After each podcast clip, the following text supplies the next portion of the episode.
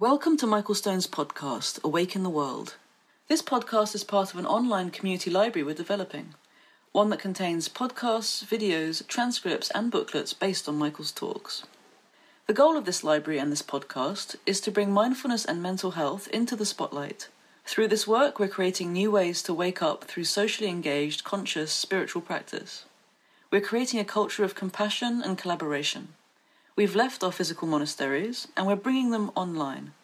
Before we get to today's podcast, I want to take a moment to ask you to consider becoming a patron of this podcast through Patreon. Pledging is easy and can be as little as $1 per month. Just go to patreon.com forward slash Michael Stone and click on the big orange button on the top right of the page. Thank you for listening.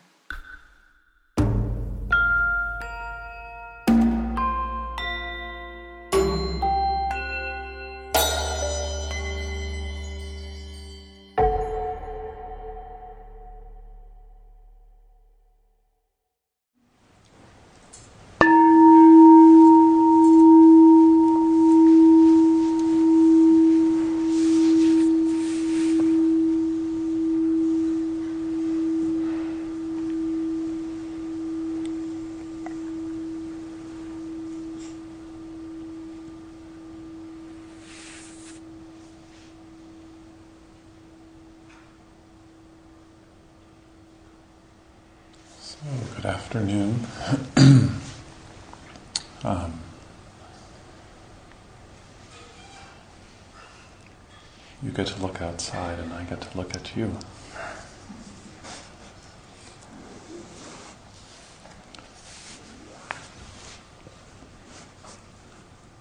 So, this is the first day, full day, of our retreat, and um, I have the feeling on a day like this that I would like to just keep going for one year.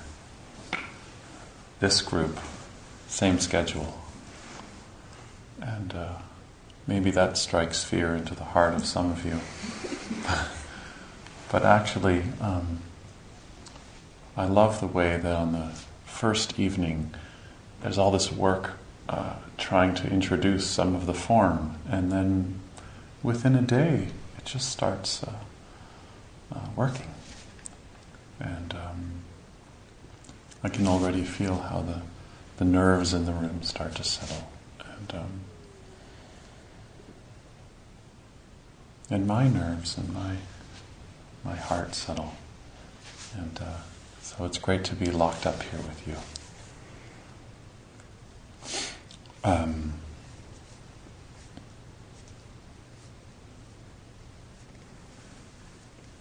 And another thing about this place is that um, a lot of our habits can get suspended here. Uh, and the interesting thing about having some of your daily habits get suspended is uh, other ones show up. And so um, maybe uh, anxieties, old ones, new ones that are old, uh, might show up.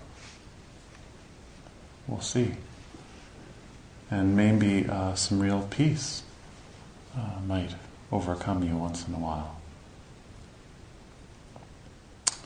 Maybe you'll see uh, what samadhi is, and uh, it might surprise you. And uh,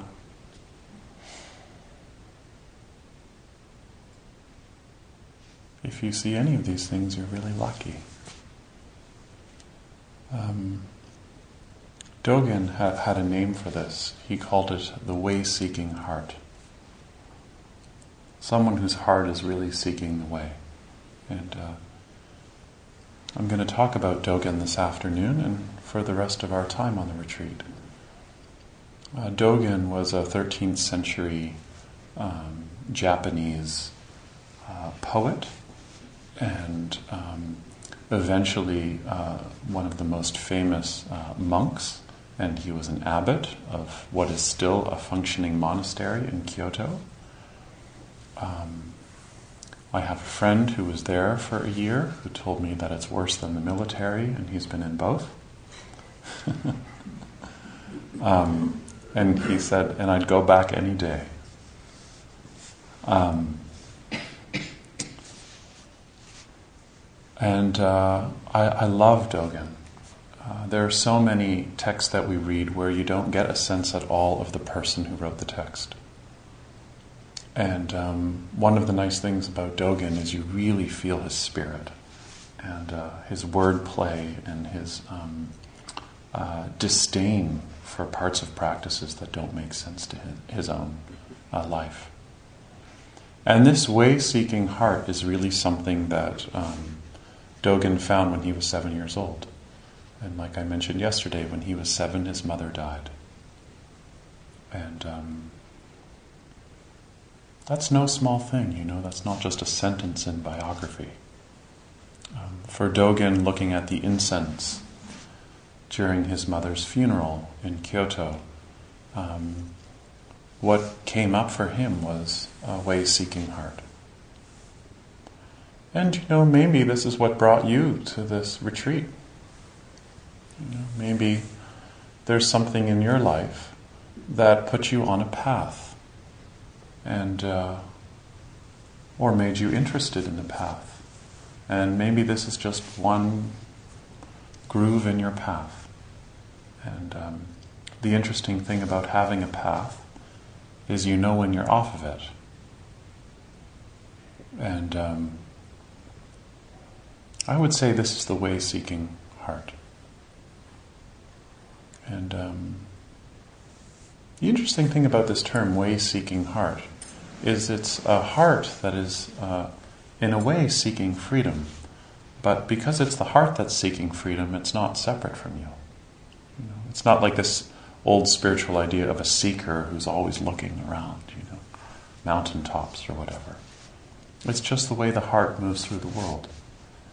And um, I think usually this uh, gets aroused in us when we're uh, seven.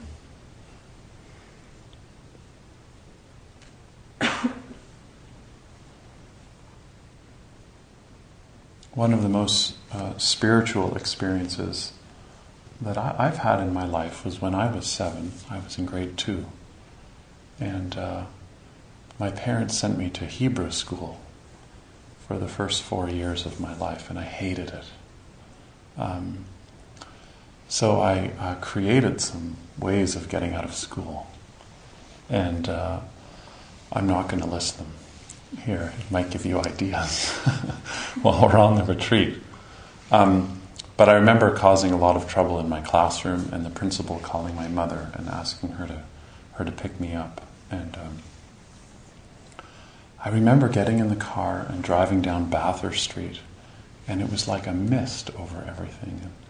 Driving home, and the car seemed so soft, and my mother was beside me. Everything was okay in the world, and it was an experience of. Uh, it was an incredible experience, but it actually came out of suffering for days at school, just wanting to see my mom.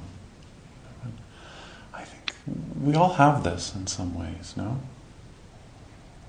That, you know, uh, we, we lose some kind of basic sense of being at home in ourselves.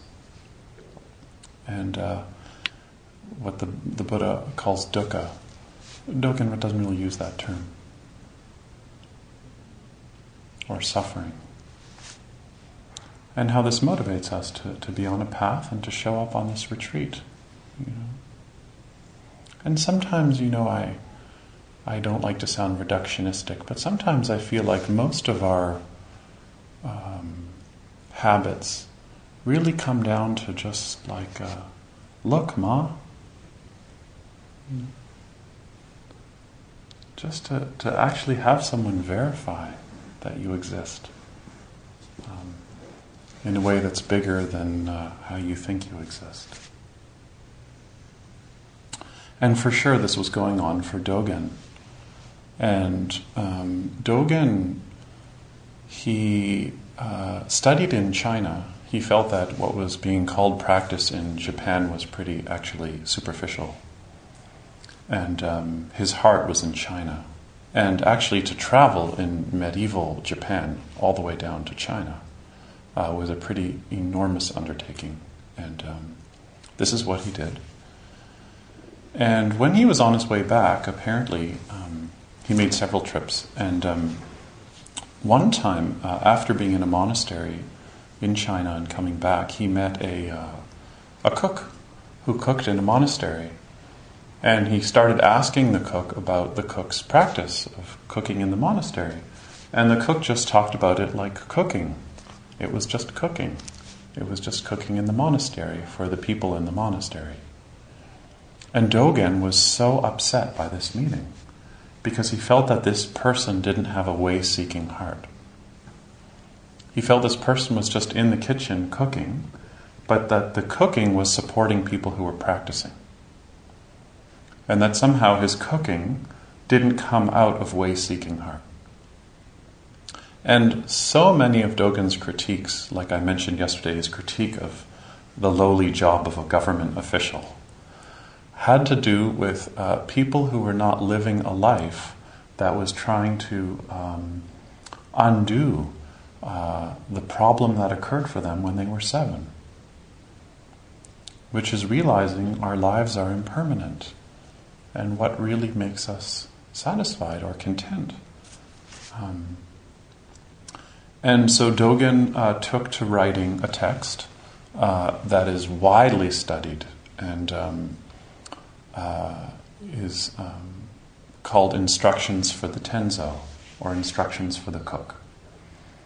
And a lot of scholars um, say, because if, if you've ever studied Dogen, he can be very difficult sometimes to understand.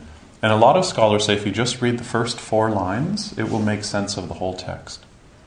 Um, so I'm going to start just by reading the first four lines of this text, and um, we'll see what Dogen has to say.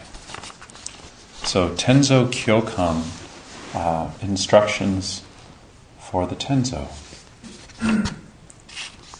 Lately, this has been translated by Ed Brown as How to Cook Your Life.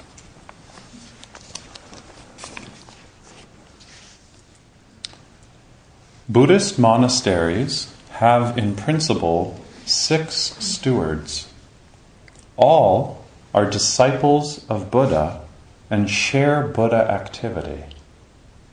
Among them is the officer known as the cook, who is in charge of preparing meals for the assembly of practitioners.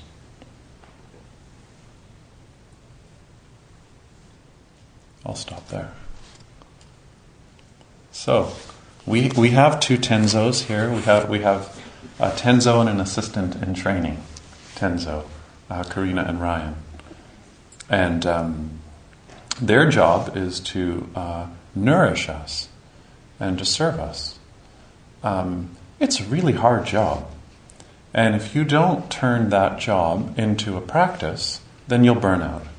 Anybody who's ever been in a kitchen job knows that 12 hours a day in three days you're finished. Um, but if you treat your job as a practice, um, then actually every part of the job can wake you up. So when Dogen's talking here about the tenzo, he's also talking about all of us when we're on a cushion and when we're off the cushion. In all the practices that we do that we call our uh, livelihood.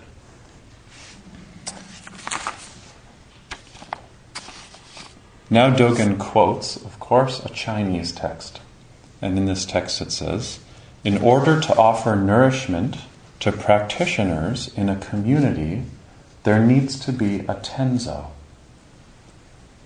From ancient times, this position has been assigned to senior practitioners who have a way seeking mind, eminent people who have aroused the thought of awakening. So I like this. What is an eminent person? An eminent person in Dogen's mind is somebody who has a way seeking heart and who has the thought of waking up. The thought of waking up. And it's interesting when you think about this in terms of food. You know, how much food do we consume that is uh, produced by and uh, cooked by people who have no interest in your awakening? Amazing to think about that. In general, well, one more thing about eminent people. Um, another thing Dogen's saying here is that the core of the practice is actually freedom, total freedom from authority. And it's interesting, you come in a setting like this, or maybe you think of a monastery and you think hierarchy, structure, authority, but actually the practice is designed to have total freedom from authority. And I think if you tell someone that, they won't understand until they've sat down on a cushion in stillness. And then they've uh, maybe can get a taste of the, the, the inner tyrant you know.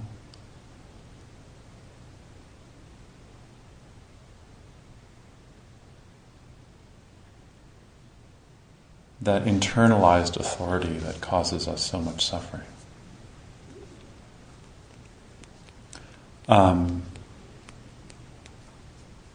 in general, the job of the cook is an all consuming pursuit of the way.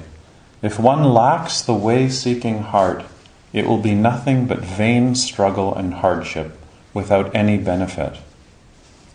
One should maintain in everything a way seeking mind, always making adjustments in accord with that situation. To see to it that the great assembly, the great community, receives what is necessary so they are at ease. In days of old, and now he's just going to mention a few monks he respects. Guishan and Dongshan performed this job, and many other teachers did too at some point in their lives.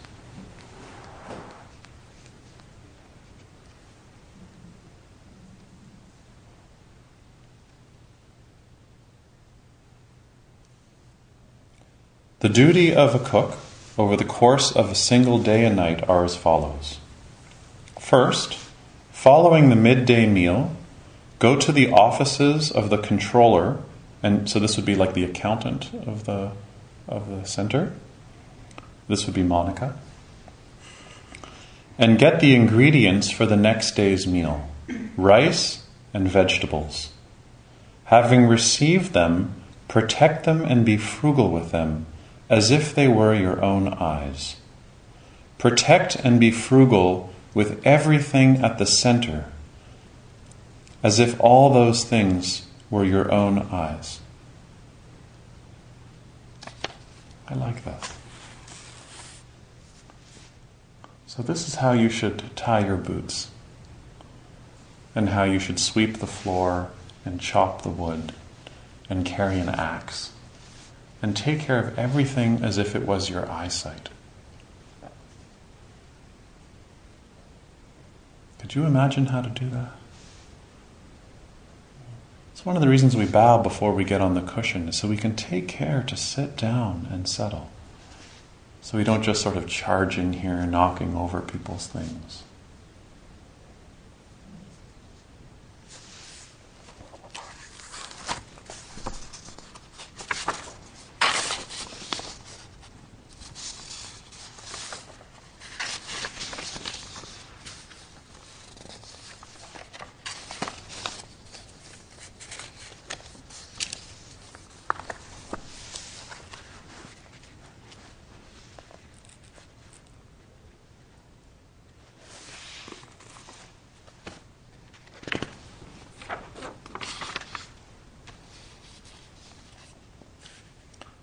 After that, get ready the morning's rice gruel. When washing rice, preparing vegetables, and so on, do so with your own two hands, with close attention and a sincere mind. This is actually a teaching uh, that a lot of uh, teachers have offered that I've found really uh, important. Again, these sentences, they, they, there's like different levels to them, you know, and each one is considered a technique for practice. And this technique that he just mentioned is doing everything you have with two hands. So when you carry something, carry it with two hands. When you're writing, to be sure that if you're writing with your right hand, you know what your left hand is doing. When you're walking, to walk with both hands. When you're sitting, to be aware of both hands. And you'll notice that usually when we're uh, um, distracted, we're doing something with one hand. You know? And you'll notice this um, uh, if you try it as a practice, that it brings a lot of attentiveness to what you're doing. Even right now, as you sit here, you know, to be aware of both hands. And especially with activities where you tend to use one hand. It's interesting in the yoga postures, you know, we're always aware of what both hands are doing. Both hands usually doing the same thing. So you can try this out uh, today and tomorrow and the next few days uh, to do everything that you can um, and that you're able to do, but using both hands. Using both hands.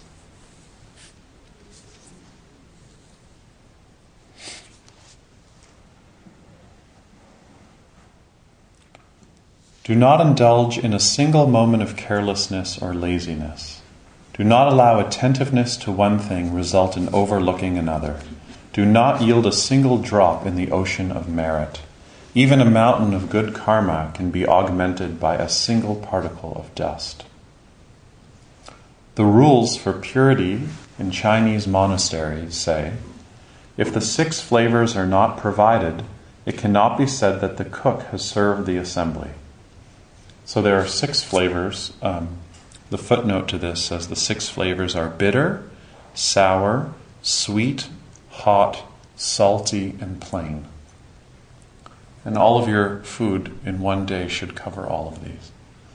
And uh, this is part of Karina's uh, recipe um, uh, program. Is to have you your taste buds taste all of these in one day um, bitter, sour, sweet, hot, salty, plain. And the six flavors should be endowed with three virtues mildness, cleanliness, and formality. So it's not just what you're cooking, but how you present it. And what kind of mind you're cooking with, and what kind of mind you're presenting with. When examining the rice, first check for sand. When examining the sand, first check for rice. If you pay careful attention to detail, watching when coming and watching when going, then your mind will not be scattered, and the food will be replete with the three virtues and the six flavors. Now Dogen is going to give a koan for how to practice this, and this is something we're going to try and practice also. Um, when Feng resided at Dongshan, he served as a cook. So I'll tell you who, who these people are. Um, Dongshan is the tenzo, and Feng is the uh, assistant to the tenzo. One day, when Xuefeng was sifting rice, Master Dongshan asked him, Are you sifting the sand and removing the rice? Or are you sifting the rice and removing the sand? Xuefeng said, Sand and rice are simultaneously removed. In other words, I wash away both at the same time. So, can you picture this? Uh, the assistant tenzo is his job is to take care of the rice and um, to, to sift it and to make sure there's no sand in the rice. And Dongshan, who is a, you know the master tenzo, comes up to him and gives him a little koan to work with. And this happens all the time um, in stories about cooks where the cook will go up to somebody immediately in their work and ask them a question. And the question is meant to startle you. So, in one story, um, there is a, a monk working uh, with hemp, and the tenzo comes up to him and says, um, What is the Buddha? And the monk answered, uh, Pounds of hemp. And the teacher was really satisfied with that. Um, but that's not going to happen in this story. So, when you are sifting the sand, or when you are sifting the rice, are you sifting the sand? When you're sifting the sand, are you sifting the rice? Um, there's a few different translations of this that are very subtle, but I'll go through it one more time. Are you sifting the sand and removing the rice, or sifting the rice and removing the sand? Xuefeng responded, Sand and rice are simultaneously removed. So he thinks he's pretty clever, right? I, I, mean, if I responded like that, I would think I was pretty clever. Um, but you all know this, right? If you're if you're if you're deep into sifting the rice, and you're also taking out the sand, it's hard to say exactly what you're doing, right? Both are being removed at the same time. And this is actually him showing his understanding of emptiness. That there really is no sand and rice, right? There's just this act of working. My, I remember my brother, who's a student of Ed Brown, um, went to go live with Ed for a little while in, uh, in California. And the first day, Ed said, You know, come and, and uh, wash the floor with me. And so my brother said, Okay, I'm just going to get changed and I'll come down and wash the floor. And came down and Ed has a big floor. My brother uh, received a little sponge and a big bucket. And my brother said, You know, would you have a mop? And I said, Well, the point is not to wash the floor. It's a good, good teaching, right? It's like uh, you don't really need to shovel all that snow out there. It will melt. Eventually, it's going to be warm. And the point is not to shovel the snow. The point is like to really get into the meaningless. And actually, there's some part of what we think are the value of our self worth that doesn't want to be in the meaningless. You know? And um, so here, uh, the assistant Tenzo, Xuefeng, responds by saying, um, Well, actually, the rice and the sand are one. You can't even have rice without some sand. And they're one. And is probably pretty satisfied with this response. Um, and then Dongshan says, Well, then what will the community eat? In other words, um, you're too deep in samadhi, actually. Um, it's like if you are out there and you really meditate on the knots in wood while you're chopping wood, you'll stop and you'll just really get into the knots and you'll become one with a piece of wood. But it will be cold in here. You know?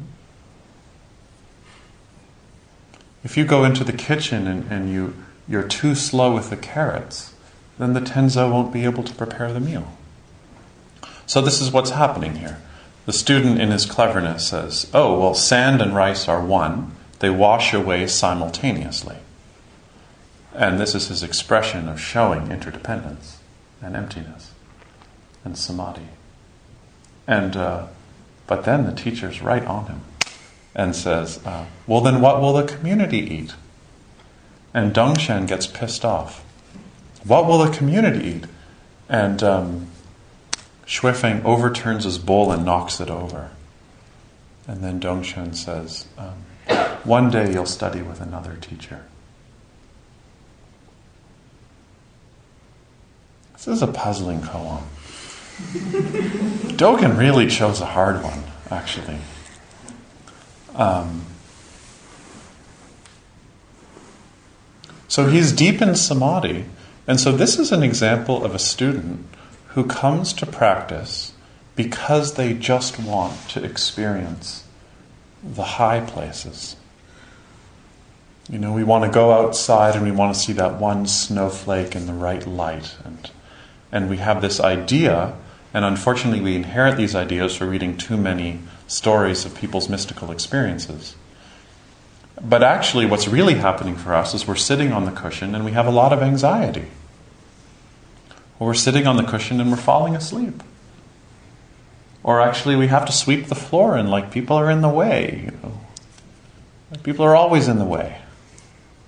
And um, then we're frustrated because um, we just want this kind of mystical samadhi. And the teaching here is saying no, actually. Um, if you're too deep in the rice and the sand, um, and you see them as one, then what's everyone going to eat? Rice and sand? They can't have sand in their rice. They're not one. And um, brings him back to the relative level. And um, it really pissed the student off. And actually, this is my favorite part of the koan, is um, this, the, the assistant Tenzo actually gets pissed off because he was attached to his idea of the sand and the rice as one. And so he throws the whole thing over. He knocks the whole bowl over. And the teacher says, One day in the future, you'll have another teacher.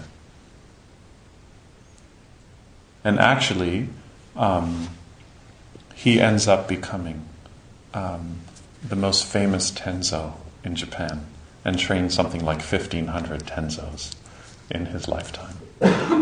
and um, I like the story because it doesn't end well.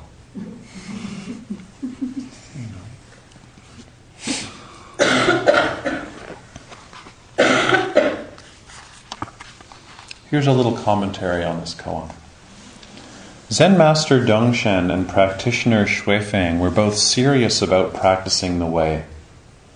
They knew that meditation, dedication, and chanting are not the only practices of the way. When Xuefeng was cleaning rice, that work was his precious practice of the way, and the kitchen was a precious site for practice.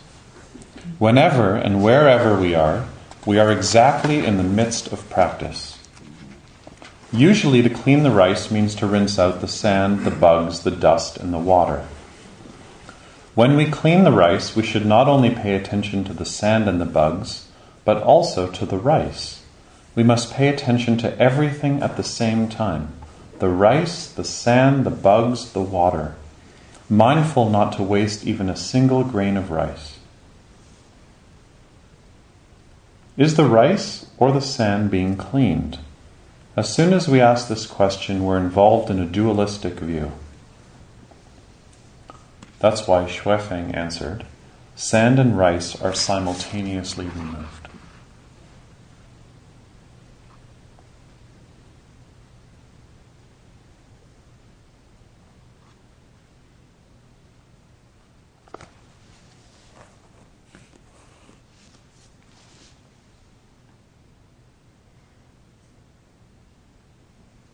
Then Dogen's commentary, which I think you'll find very interesting. Keep the white water which you have washed the rice, and do not wastefully discard it. In ancient times, they used a cloth bag to strain the white water and used it to boil the rice when making gruel. Do not allow mice to touch it by mistake, nor any covetous idlers. Um, this is such an interesting comment on a koan that usually the comment on the koan is a poem. Right? This is like an opportunity for the commentator to show uh, samadhi. And Dogen takes it as an opportunity to just offer more literal instructions about how to be in the kitchen. So I encourage you in your work practice um, to see how the insentient can really wake us up. Uh, working with rice, working with carrots, working with the snow, that the insentient teaches us. The insentient technically means anything without a sense organ.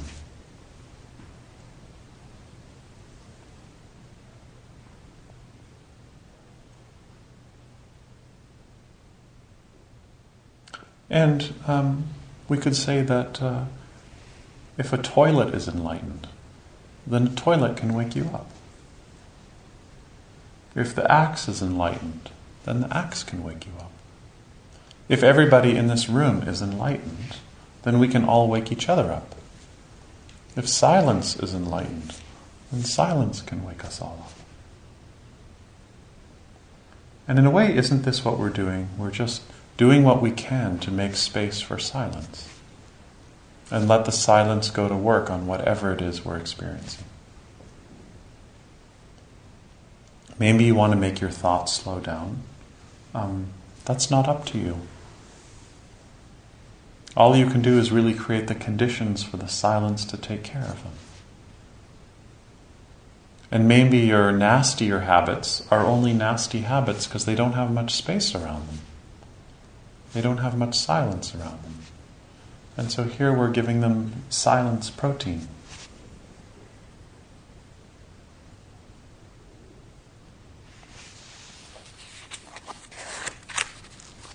Uh, on the topic of silence, uh, one of my favorite poets, uh, Kobayashi Isa, writes Even with insects, some can sing and some can't. This is a helpful one to me. This happens sometimes in meditation practice where you feel like the person beside you is doing so well. They're so still. Um, well, sometimes they are, and sometimes they aren't. The same is true for us. Um, here's another poem by Isa. He wrote this when he was 50 years old on his birthday. He was, the backstory is, he had left a monastery, and now he was just out in the world using poetry as his practice.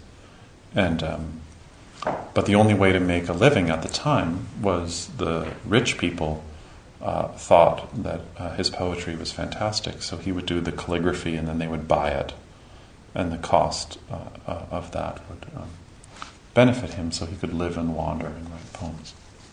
This is on his 50th birthday. Writing more shit about new snow for the rich is not art.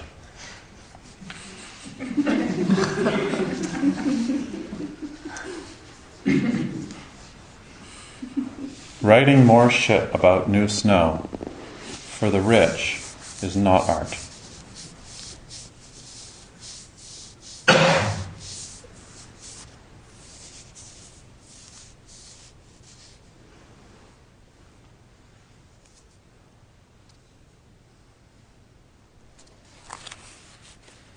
So here we are, another day, and um, I encourage you to take some of these pieces from Dogen, and, and I'm not uh, assuming that you understood everything I just went through.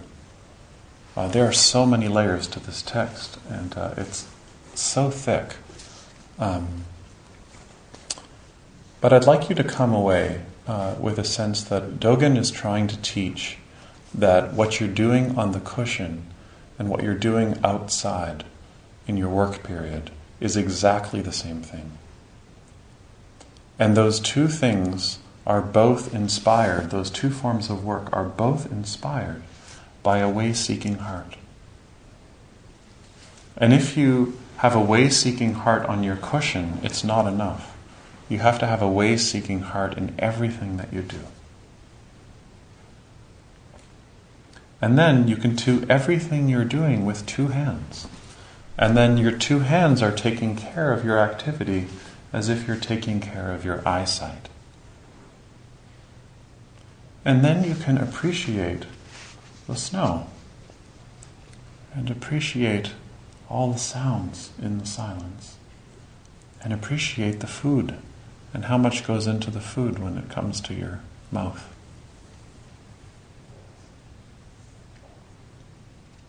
And maybe you can even appreciate your life you know, there's something bigger than what you think of as your life that calls you to come here. And now you're here, and maybe you can use this time to really appreciate your life, um, to come into wholeness. And wholeness means that some things have a good voice and some don't. But the problem with meditation is like it gives everything in you a voice even those parts of ourselves we've been trying to silence. You know, oh, I don't want to hear that voice.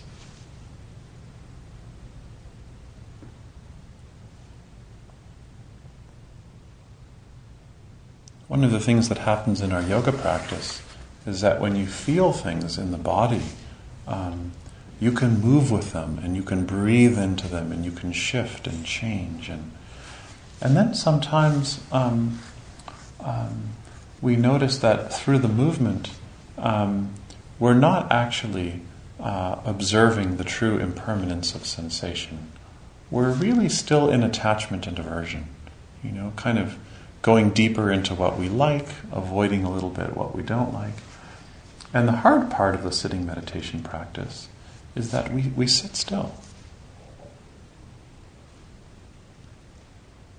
And when sensations arise in the body, we just let them arise and pass away. And to watch those waves all day long uh, is a real freedom. There's real freedom in that.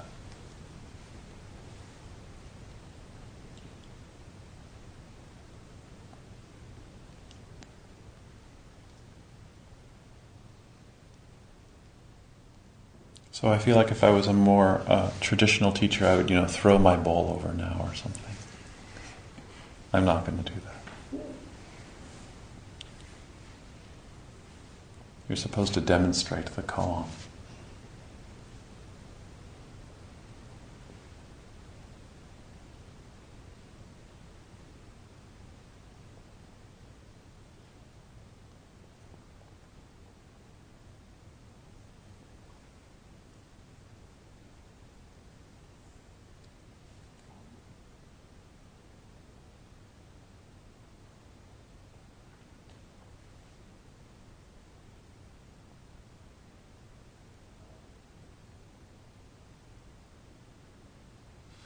So let's follow Dogen's example and use this, this way-seeking heart to really appreciate the space here and the silence and your roommates. It's so hard to appreciate roommates. That's uh, one of the hardest practices on retreat.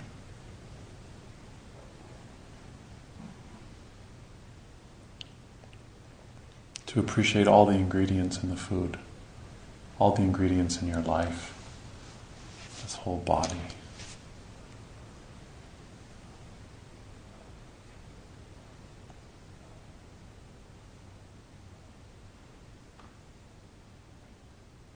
So I'll read one last poem to end this talk. Um, this is also from Isa. Um, uh, this this poem was written after his. Uh, he had uh, Isa had uh, everybody around him died. Everybody. Um, his kids died. His daughters. His wife died. Um, his parents died when he was young. Just death, and all his poems have so much humor. Anyways, here's one of uh, here's a poem that he wrote after his first daughter died. Uh, it was written in uh, winter time in the twelfth month, which is right now. Here, I'm here, the snow falling.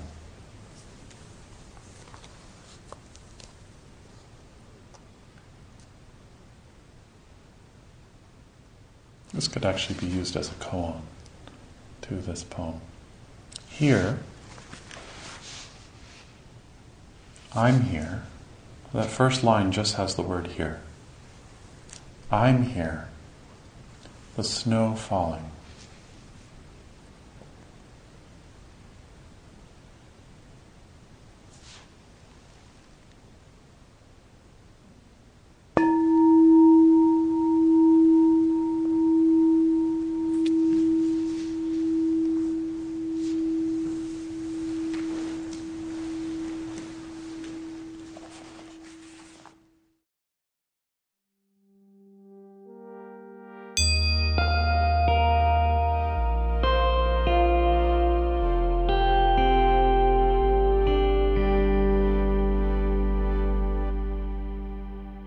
Thank you for listening to Michael Stone's podcast, Awake in the World.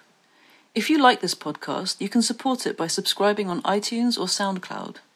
Please take a moment to rate us and leave a comment. Your feedback helps to distinguish us from the pack.